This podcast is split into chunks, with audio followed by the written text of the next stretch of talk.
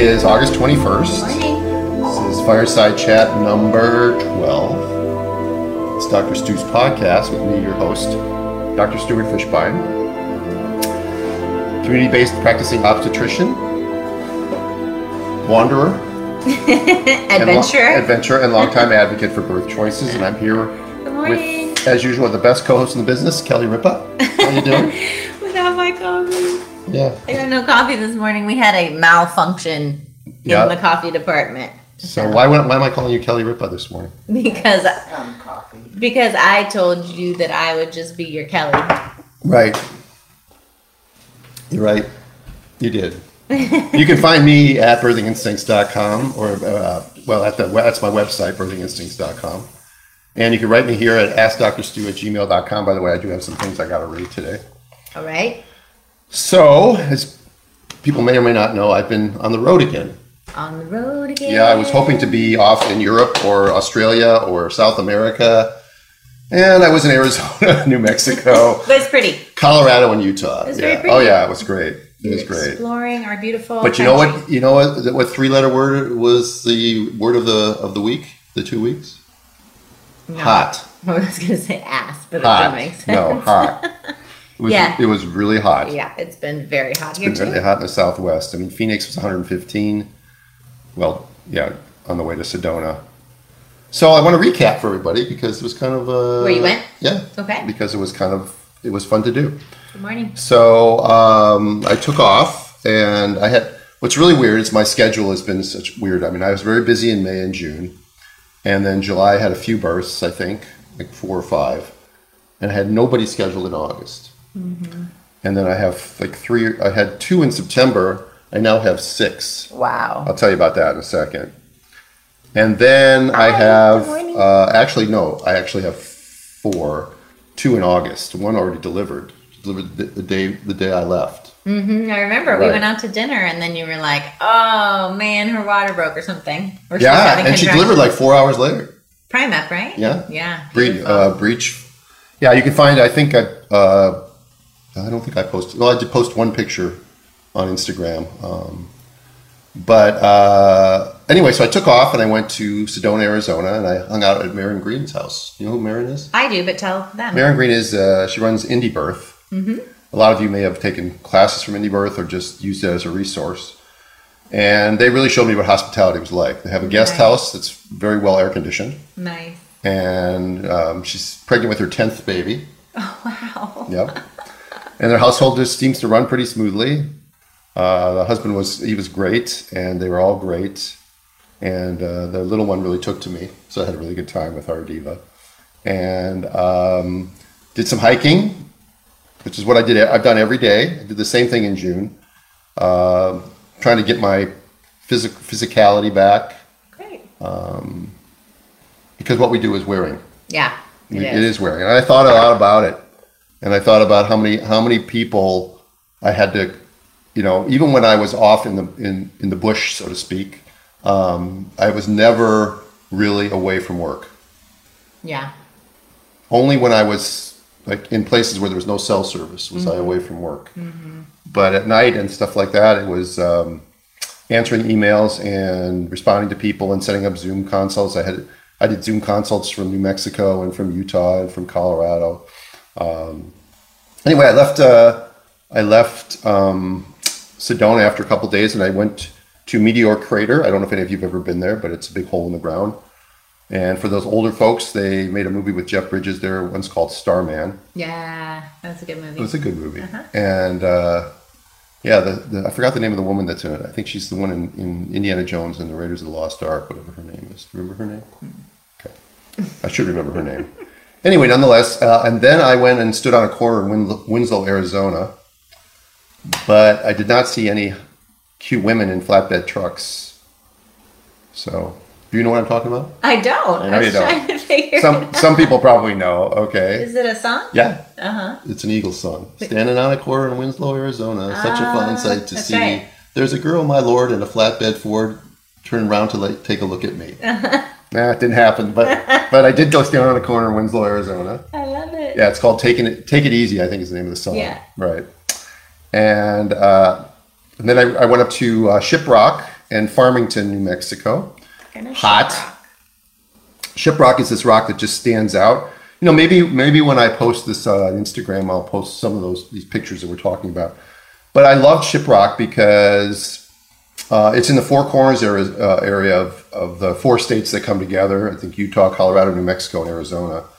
And I used to read novels by a, a man who's passed away now. His name was Tony Hillerman. I don't know if anybody's read those novels, but um, uh, he wrote about mysteries and crime dra- crime stories that happened on the Navajo reservation in the Four Corners. And Shiprock was always there was always these mystical things going on in that area.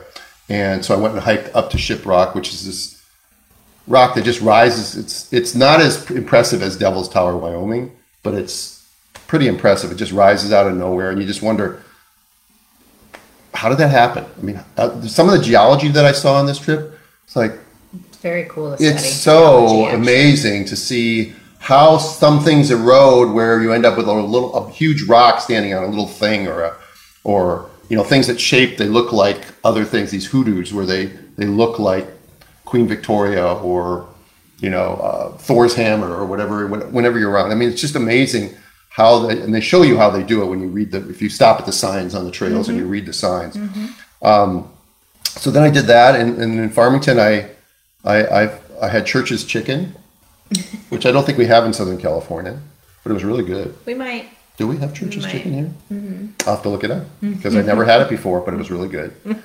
and then I went to Bluff, Utah, and that is I stayed at a really nice place. I would recommend it to anybody. It's called Bluff Dwellings, and the pool was open.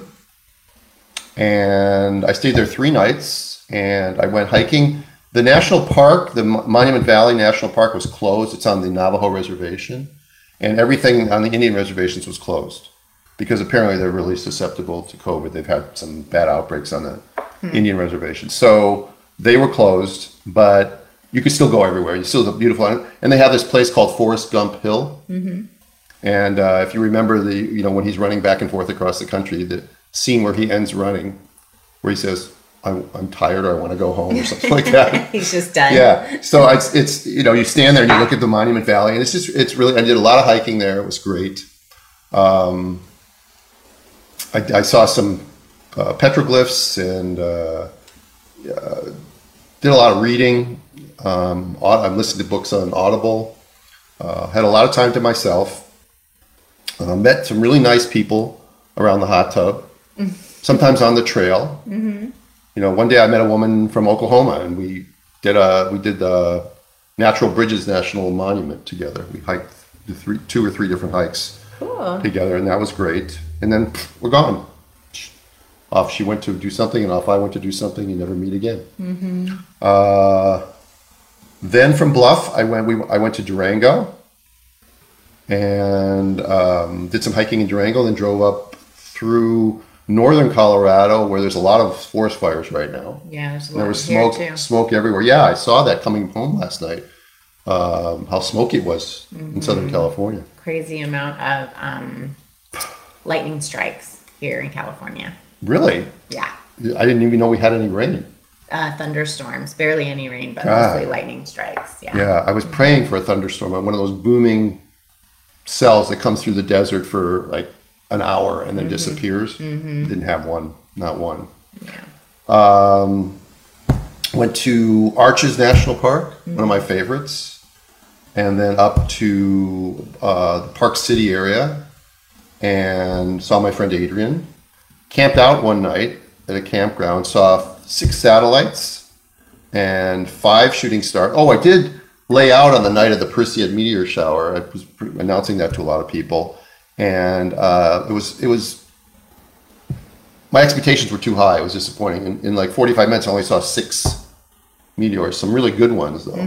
Um, I'm always fascinated by that. I learned something. I learned something about an iridium flash or flare, which is where you're looking up at the sky, and it has to be really dark, like in the middle of nowhere, and you see a flash, and then maybe another flash, and then nothing.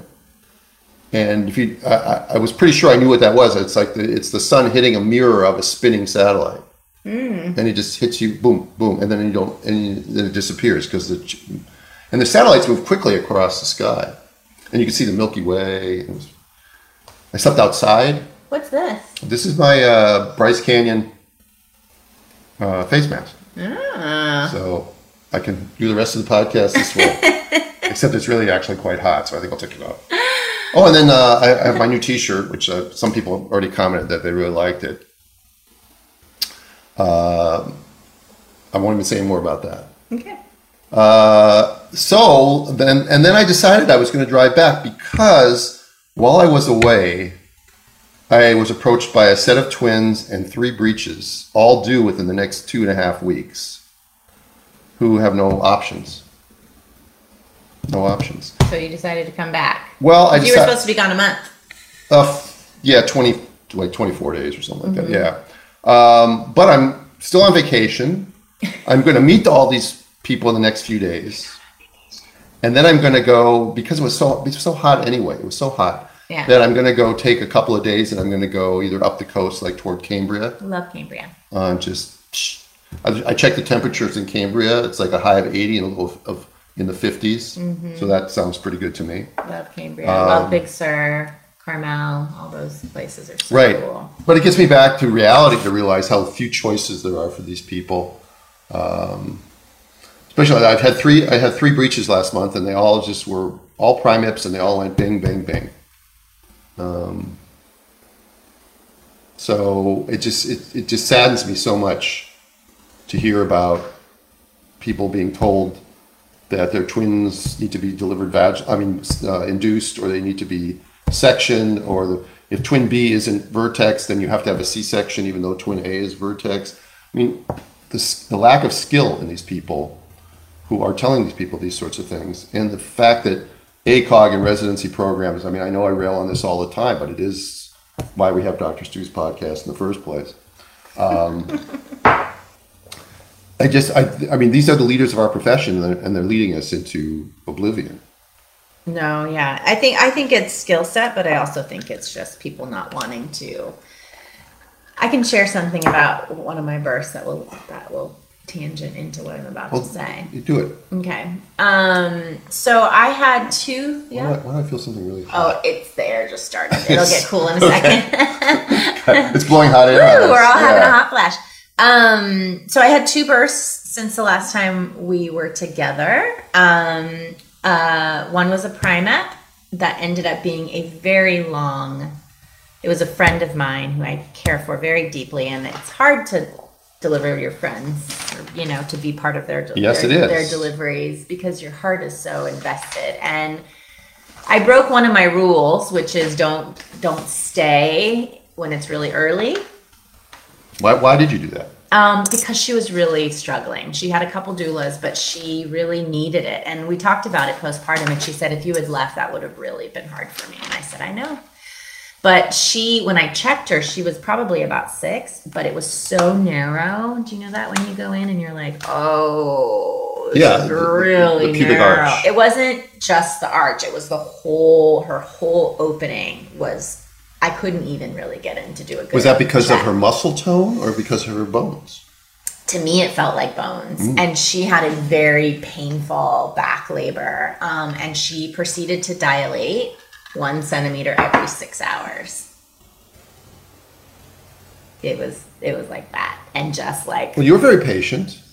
well that's that's the kind of provider that i am. But um, i told the doulas the first check i said you need to settle in. This is going to be a, a long time. Like her bones need to open. This like it needs to open. Her i think she's going to dilate So okay when but Mm-hmm. you when you first examined her and felt that she was this really tight pelvis and she was going one centimeter in the next six hours, um, w- w- were you thinking that like, why am I doing this? Why why don't we just take her to the hospital? And no, you weren't, because I know that ninety five percent of people would would say she knows that if she had been in the hospital she would have had a section. She just knows that they no, and I mean even a lot even a lot of practitioners would would checked her ahead of time No, no, I'm not saying that. But when they're in labor and you check her, and then six hours later you check her, and she's now instead of being two, she's now three. right Um, Yeah, it's like, and if and with that exam of that you talked about initially, a lot of people would just make the decision The smart play is to throw in the towel. Yeah, but smart for who? Well, the odds are that she's you know that she's going to get stuck. But that's what we're talking about. Like, if we don't allow women the opportunity to deliver their babies uh, uninterrupted, then we're just doing the same thing that we're complaining about in the hospital. Yeah, but she's way off the Friedman curve. Way, and I knew that. I could tell, you know. But I, but my She was, mistake. she was on the Friedman Mason. my mistake was that I stayed too long. So by the time she delivered, I was really spent. Yeah. I was really spent. I tried to just chill and read my book and like, you know, check her every 30 minutes, but um I was there with her for over 24 hours and um, her doulas were amazing. She was amazing. I mean, she had a really rough go, but she did it. She had a vaginal delivery. Um, and it was, you know, I'm sure those So what was what was so tight? Was it really her bones, or was it? Was I it really believe it was her bones having to open. And she kept saying, I have this back pain. And I don't think her baby was in a funky position. I think her pelvis actually needed to open in labor. And what kind of things did she and her doula do, or you with her? Oh, everything. get- yeah, Oh, everything. Everything. squats. Exaggerated sims, um, doing the Water. three sisters, doing the stairs two at a time. Yeah, in and out of the tub a lot. Uh, lots of massage. I mean, we did it. She did everything. The only thing she didn't go is go outside because it was hot, and she was like, "You're crazy. I'm not going for a walk outside." But she basically did everything else. But it was one of those those um, birth workers who imagined having a home birth in the tub, you know, breathing her baby out. And at one point, I looked at her and I go, "Look, I really think you need to let go of the fact that you might not deliver in water. Like, don't be attached. And it's not going to go that way for you. You're not going to breathe your baby out. You're going to have to work really hard to get this baby out. And she did. And she did it. And it was amazing. But it, hello, Jax. Hold him until I finish and then I'll put him out. Jax is doing a cat bomb again. My cute kitty Jax. Um, but it was what I realized, and this is why I was going to say this to you now about people not being willing to take those risks and to be patient and to do all those things because it stretches you. Like I was stretched to the max Yeah, I at could. that I delivery. I would be very honest with you. There's no way that I could have done that. I I can't be around that early labor. I mean, I just. well, you could have had a I- midwife stay for you. Yeah, I, I have that OB Yeah. training, and I Yeah. I can't. You know, Yeah. I can sit on someone's couch for you know eight hours or ten hours and listen to my my uh, headphones. Then you're like, let's go. yeah, but I, I- have to. I can't. I can't sit there and listen for that long to somebody who's, re- especially someone who's really vocal, Yeah. and you're in a small house. Yeah. Yeah. And it's just moaning every three minutes or Yeah. four minutes, right? Yeah. right. Yeah. Um, and, but one of the things her husband That's why you're good at what you do. one of the things her husband said that I thought was so beautiful, he said, every time you guys, the doulas and myself, every time she would say, oh God, or whatever, you know, I can't do this, or whatever she said, when we would say something back to her, he said, every time you guys said it to her like you had never heard her say it before. He said it was one of the most beautiful things I've ever seen. That, like, you know, every three minutes we were just present. And that's what a team does. I mean, you could not do that with just one person. We had three people there supporting it and her husband, so four people. And that's what a team can do. And she knew that. She knew that she wanted to create a team. Not everybody has the availability to have those resources, but having loving, supportive people around you can really make a difference.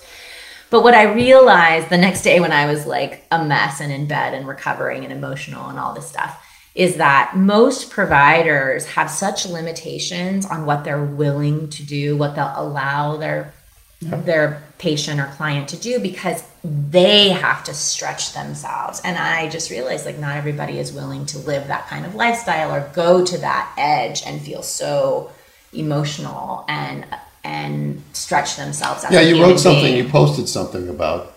Did Yeah, I? yeah. Yeah. Yeah. And it, I, it was just like a aha. So this like these providers not willing to stretch themselves in terms of their skill set and taking risks with these twin deliveries.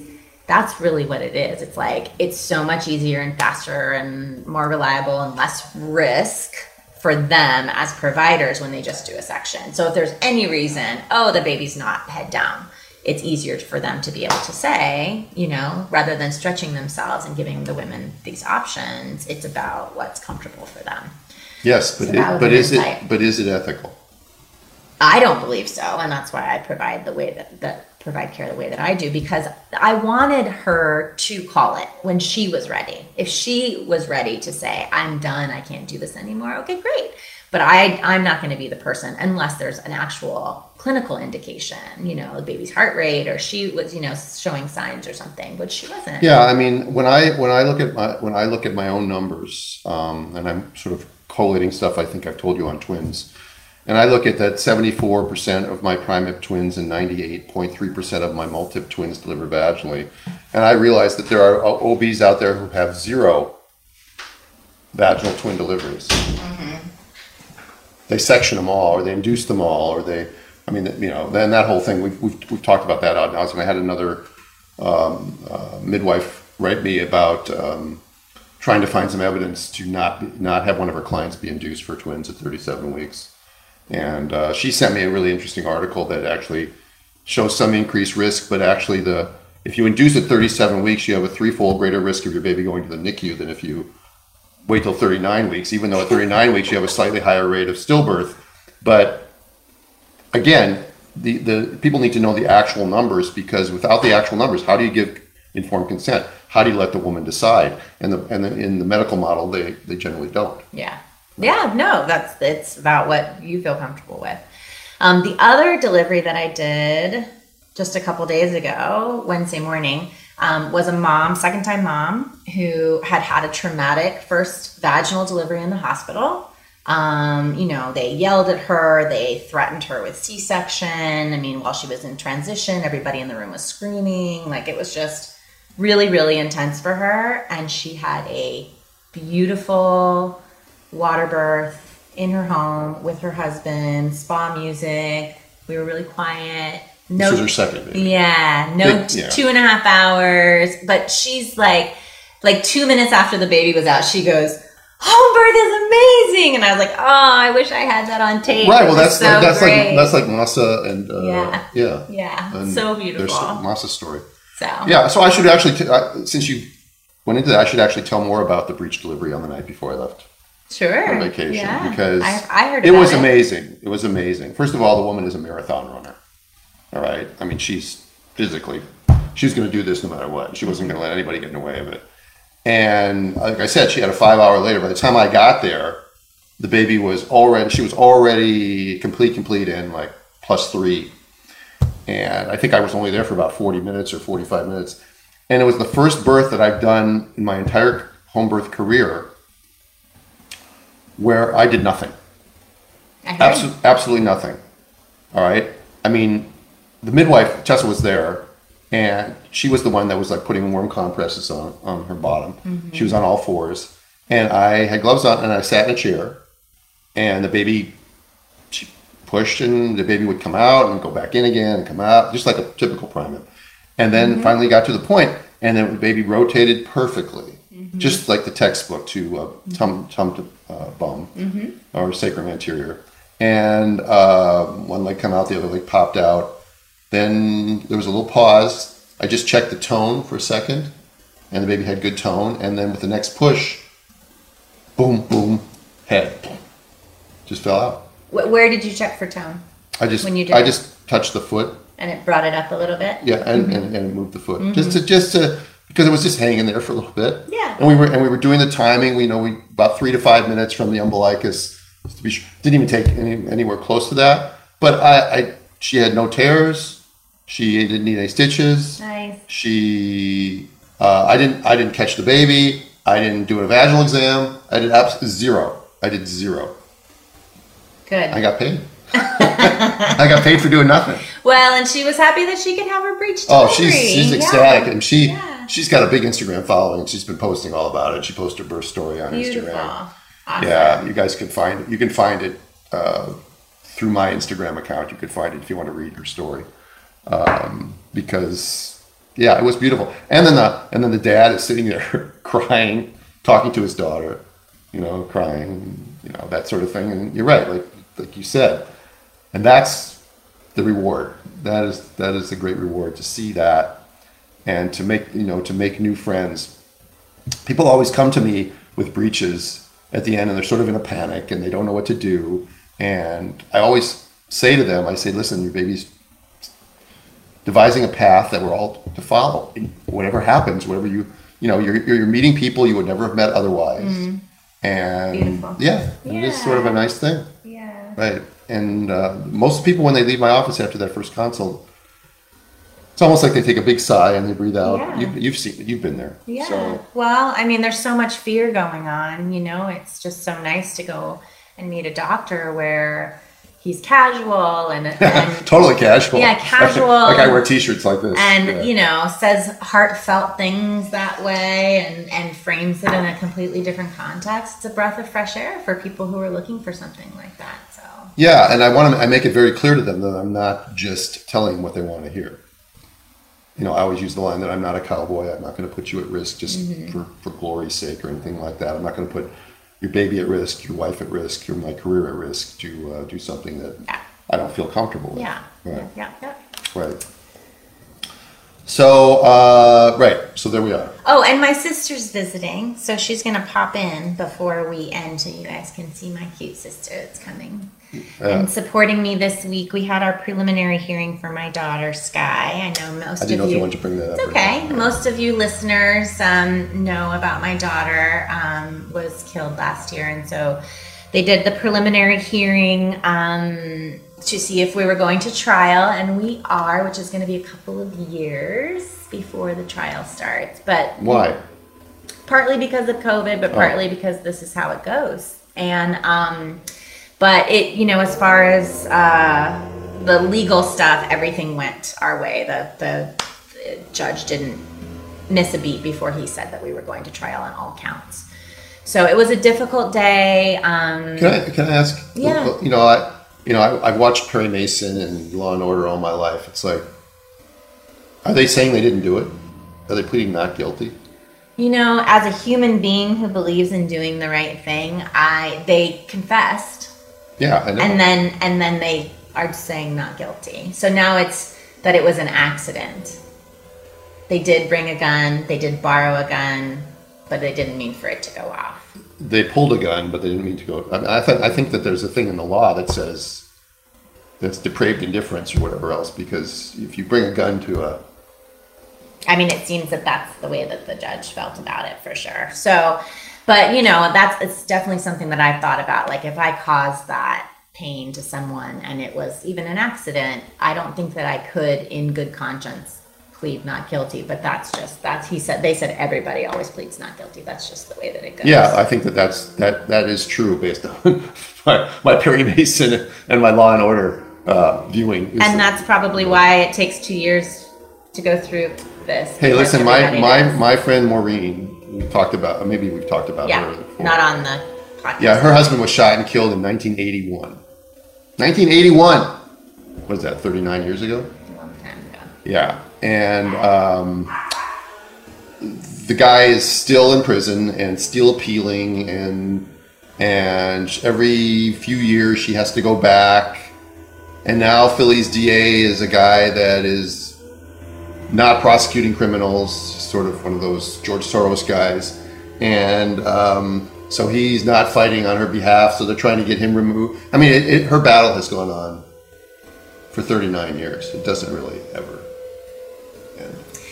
So, Yeah. my sister's here loving on me, and I'm mainly taking time off um, this week just to, you know, just give myself some space from what I just, what we just went through as a family. And yeah, So let me let me as long as we brought up coronavirus, we can I can speak on a little bit on what it's like in different parts of the country. yeah.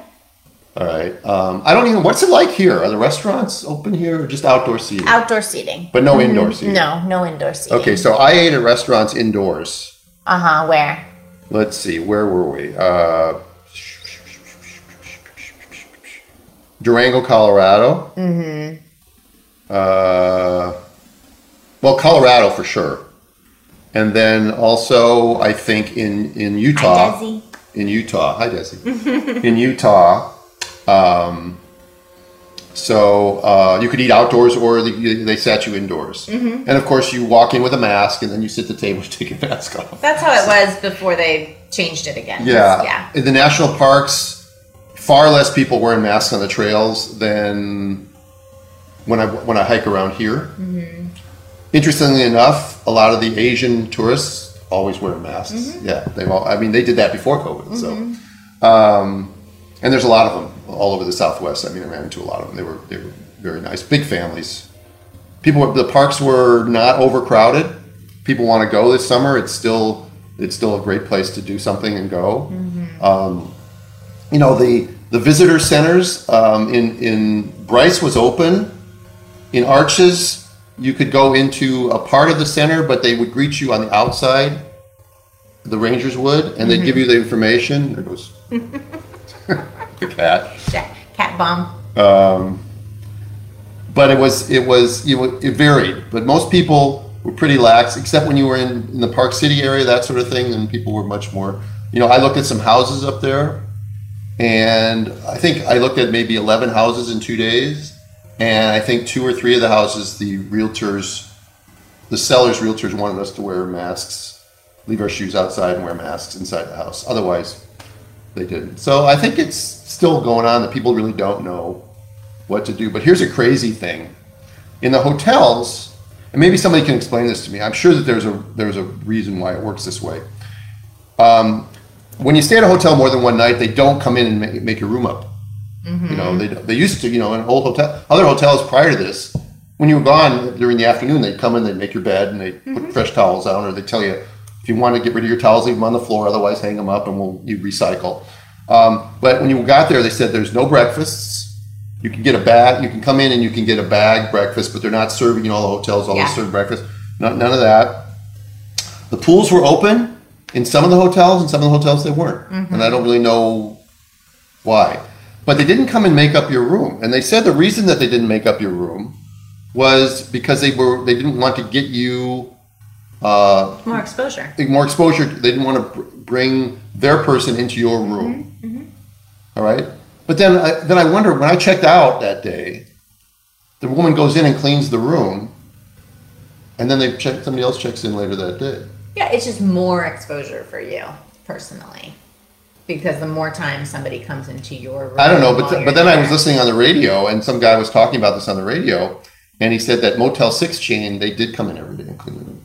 So I think it's again one of those things where You make a decision. It's arbitrary. corporate corporate decision, and mm-hmm. yeah, mm-hmm. but it is it is sort of strange just to see people. And then oh, then the other thing I thought of when when we're hiking on the trail is is somebody's approaching me who's a mask wearer. They'll pull their mask up as they're approaching me, okay? and then as they pass me, they pull it back down again. I look. Well, shouldn't they be worried about the air that's behind me more than the air that's in front of me? Well, I guess when they're they have their backs facing you, though. But they're breathing in the air that I breathed t- mm-hmm. ten seconds earlier. Yeah. So they should keep their mask on after they pass me, not before they pass. Doesn't that make sense? Mm-hmm. Okay. They're All right. doing what they feel comfortable with. By the way, we had a childbirth education class while you were gone as well. And we had the ability that you could be Zoom, Say it again.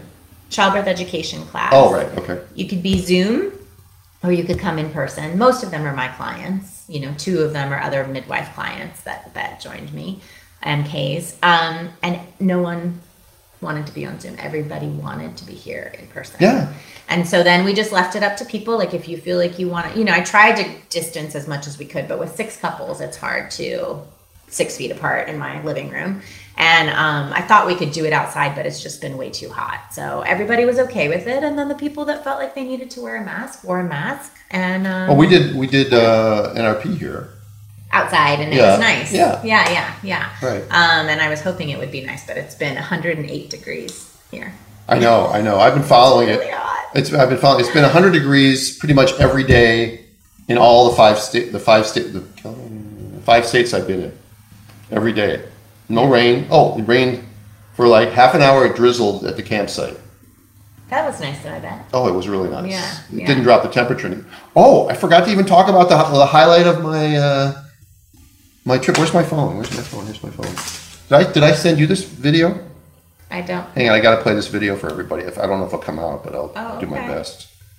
I, got, I saw uh, two things. Okay, so I don't know if this will come out because I've, I've tried this before, but I don't know if it'll work. But let's just see what happens. He's doing it on Facebook, by the way. Maybe he'll do it again. It's as close as I ever want to be to a full bull, bull moose. Oh, yeah. He was standing right next to the trail. Show them. All right. Hold on, Facebook. Instagram's gonna see it now. Right, That's on. pretty cool. Oh, I got your your your lights in there. Turn, Uh, turn, your, light, yeah. turn your light off for a second. Uh, Okay, try it now. Okay. hang on. Whoops.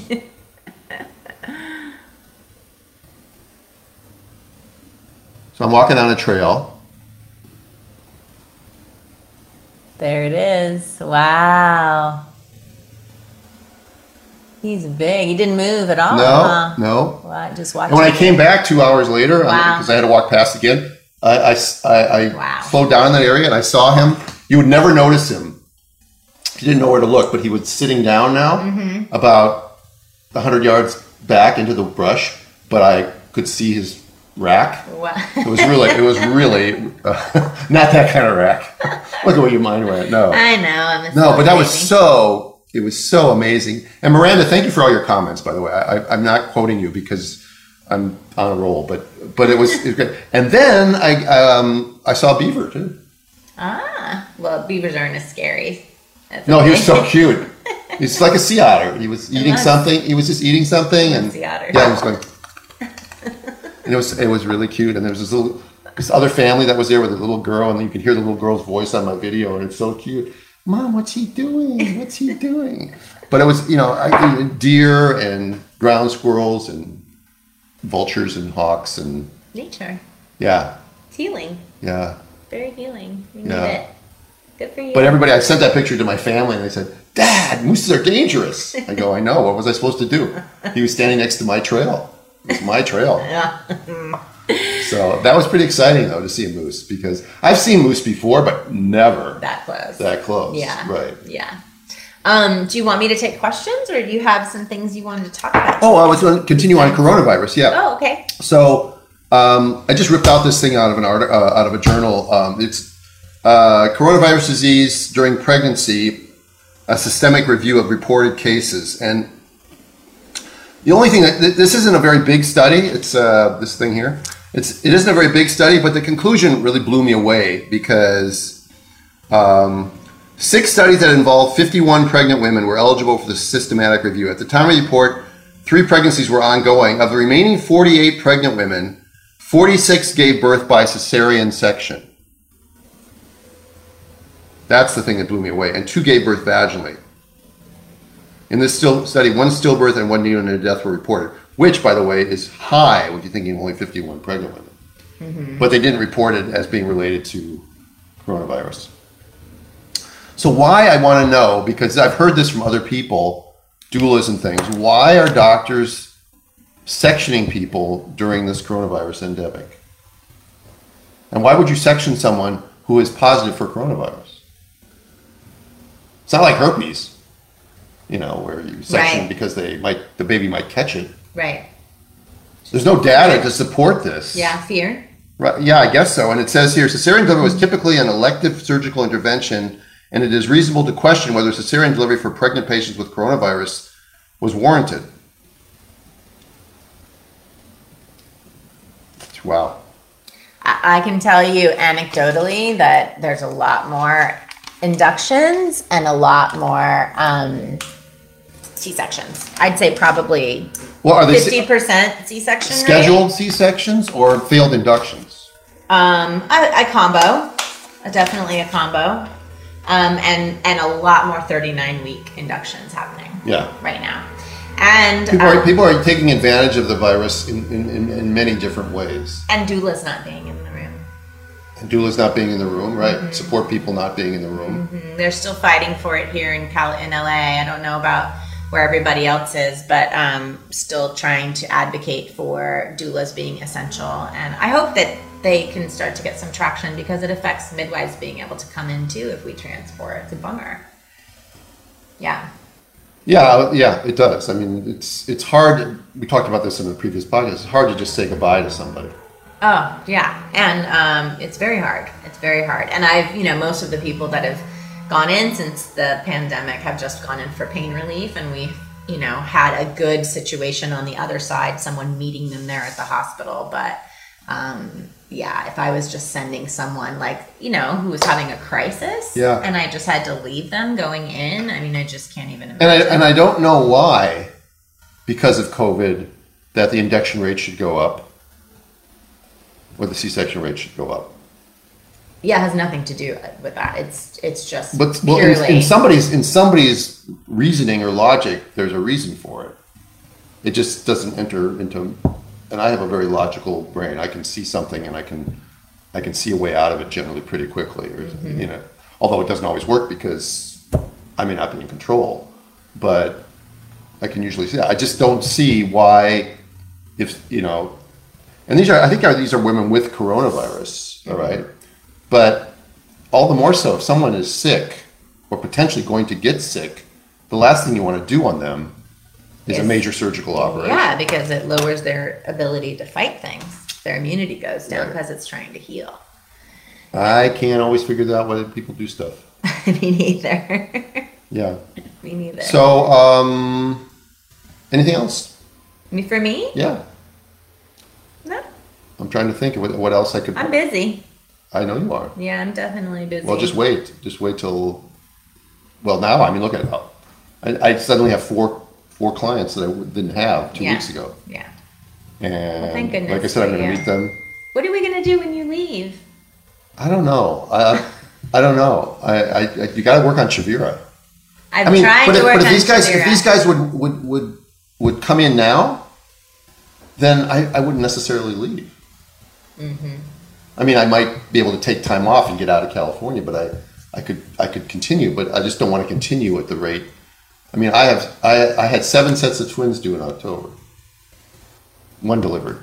Mm-hmm. She had TTTS, but um, I'm already reaching out to Chavira, and also there's a new a new woman in the area. I told you the, the Yeah, woman from Boston. Mm-hmm. uh, Victoria Flores is her name, and she uh, is is a little bit green because she just finished her training program, but she uh, is willing to cover. Uh, like I said in October, will you be available? And I said, and Shavir is going to try to check because I'm willing. I don't know what he makes doing his ER coverage calls, but I'm almost in a position where I'm willing to say, don't do any ER coverage calls in October. I'll pay you what you would have made, and then you can be on backup for me Nice. because what I mean, I have twins due from San Diego to Santa Barbara in the next two months. So what if I got somebody in labor in one place? I mean, this always is the thing that that gnaws at me. And if I knew that I had else- somebody else, God, it would be such a stress reliever. Well, if midwives could m- get legal again, that would help too. Oh, that's another thing too. I sent an email to the to the help a lot. I sent an email to the appropriations committee this morning uh, in Sacramento on the on the urging of Jen Kamel from VBAC Facts Mm-hmm. to vote no on Senate Bill one two three seven. Tell them more about what that is. It's a CNM bill to try to give them autonomy from having supervision from physicians, but it's a devil's it's it's a devil's It's- deal because yeah. they're giving up.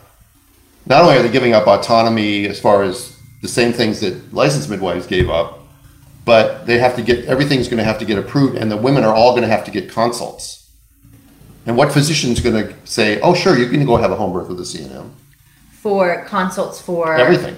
Every single woman Pretty who's much. going to have to get, yeah. Pretty much. I I don't remember the details exactly. I thought it was just for VBAC. but it but it was a it was a violation of every possible uh, thing about the autonomy of the midwives, the autonomy of the women in California, and yet there are certain certified nurse midwives that in the leadership that are for this. They think that they're getting a good deal because they just want to be out from under the thumb of doctors, but they're not going to be out from under the thumb of Not doctors. if they have to get consults for everything. Yeah, no. even thyroid dysfunction, they have to get a consult. I mean, it's it's crazy. Yeah. Uh, what else? It was hard when you were away because I had a post dates mom, and I really had to start to think about like, what am I gonna do? Who are who's gonna check these women for me? But she went. She was gonna see Shavira the day she went into labor. And remember, I went to your office and did the Oh, NST right. Yeah, yeah. by myself because I've done that a couple of times. Yeah, you got to hit the you got to hit the UA re- reset button to bring the the toco. Once it's on, Once it's on, then you Yeah. set it yeah. right because otherwise her contractions were. She was having one contraction for 25 minutes. I knew that that wasn't really working very well, but I really just wanted to see the baby. Um, so yeah, but it's you know it's a struggle. Yeah, it would be. It, that, it, it would be great if I could get another person to help me do this. Um, and also, and also the just the camaraderie of not being the only one doing it gives would give me more credibility. I mean, not me more credibility with the people I deal with, but but with the medical community. If there was more of us starting to do it, then it becomes more acceptable, Yeah, right? yeah, So if anybody knows anybody, or if anybody knows Chavira, yeah. We need more doctors. Come on. They got to be disgruntled doctors who know who have skill that want to that want to love their profession again. Yeah, who are they? I don't know. I don't talk to very many, and even the ones in my office would never consider doing what I'm doing in my old office. Wh- Have they explained to you why? Why no, they wouldn't? No. They just look at me and they go, "We think you're really brave," and I know what they're saying inside their head is, "We think you're out of your mind." right. That's what they think. Um, but they respect me for what I do, and they send me clients. Yeah. Yeah, I mean, I don't get very many referrals from other doctors. Yeah, Dr. Rothbard sends me clients Mm-hmm. too. Rothbard's a, well, really the, one of the good ones. Yeah. Right. Who's gonna have a baby soon? Yeah, in October, I think. Yeah. Yep. Yep. And uh, I do have I, I have this internist in the valley. who Okay, people want you to explain your shirt. They don't understand. So you're gonna have to explain it. Oh no, they just asking what does No, it but one other person did not understand it. So so explain well, does it. anyone know? I mean, do do do everyone everyone should know who George Orwell is, right? They shouldn't. I mean, they don't. Maybe they don't know. Okay, George Orwell wrote a book in the 1950s, I think it was, when he wrote this book. Maybe it was even earlier, called 1984.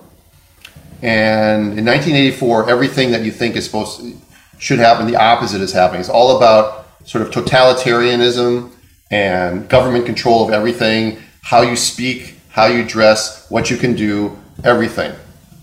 And because a lot of that is happening right now, there's censorship going on, there's cancel culture going on, there's uh, people promoting bigger and bigger government to decide what you can and cannot do. They want to take away your First Amendment right, they want to take away your Second Amendment right, stuff like that. It's becoming, people will say things are Orwellian. There's a, it's a term that's used all the time. And so I saw this t shirt on a uh, Instagram post with somebody, and then I, then I went online and I found out how you could order one. And I ordered it because I would like to see less of this totalitarian uh, DNA that's going on inside a group, even even like big tech. Like um, Rixa posted a, a picture of a breech birth where the baby rotated slightly the wrong way, and and YouTube took it down. Violated their standards. Okay, right, but you know, I mean, you can you can show how to make a bomb on YouTube. You can, you know, they have all these other things on YouTube. They have raunchiest MTV videos on YouTube. Yeah. Okay, crazy stuff. They have 11 year olds twerking on YouTube, but a woman giving birth gets. Right. And I'm not even getting. I'm I'm staying out of the political realm. I'm glad. Right. Of course.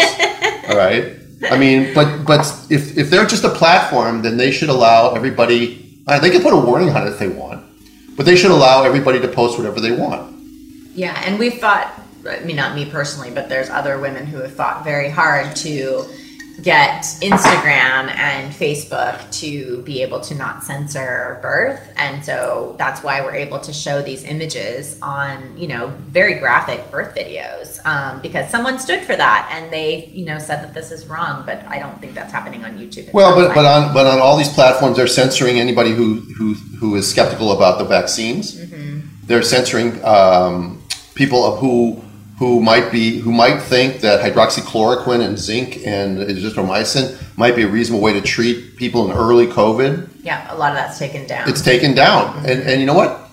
There are a lot of scientists, including those those brave people, including Bob Hamilton, who's a local pediatrician here, who were on the, the steps of the Supreme Court, mm-hmm. who gave that video that had 17 million views in less than a day, and then it was taken down by Facebook. They were talking about alternative treatments, and the and the and some of the, the lockdown may not be the best way to go, and everything, and that stuff is being censored. And this that's not. I mean, there are there's a political aspect to it, but it's it's not an unreasonable science, and so science isn't a set is, isn't a set system. there isn't one science. Science is is a series of discoveries, and people may have different opinions about things. Censoring one side's opinion is Orwellian. Yeah, and that's what wrong. The, and that's what the T-shirt says. so just make it fiction again because it was a fiction book, and now it's becoming Reality. reality. It was Yeah. a reality in the Soviet Union. You know, the Soviet Union's um, newspaper was called Pravda. Pravda in Russian means truth. Mm-hmm. Okay? And this is a classic Orwellian thing because everything in it was propaganda. It wasn't truth. Mm-hmm. All right? And many of our newspapers and our media now are doing the same thing. thing. It's not only what they, what they, how they cover something, it's what they refuse to cover. Yeah, Right. got it. Okay. All right. Were there any, any other questions before we? Uh, Anybody have any questions for us today before we check out? Any- Miranda says she'd like to go into medicine, but she doesn't think she could put up with the politics. You know, Do homework. um, it's hard because she has to. You have to go through four years of indoctrination in medical school and four years of indoctrination in residency. Yeah, I understand. Oh, hi, Jamie. Haha, I'm going to see you tomorrow. Ha ha ha ha. All right. So you had to read that in high school. I don't know that it's mandatory reading anymore. Which one? Um, 19. 1984. Right. Do you want to come say hi? Yeah. Oh, you look so good now. Come here. Comb my hair. Going to introduce uh, Blyss's This sister. is my sister. Wait, they have to see you on.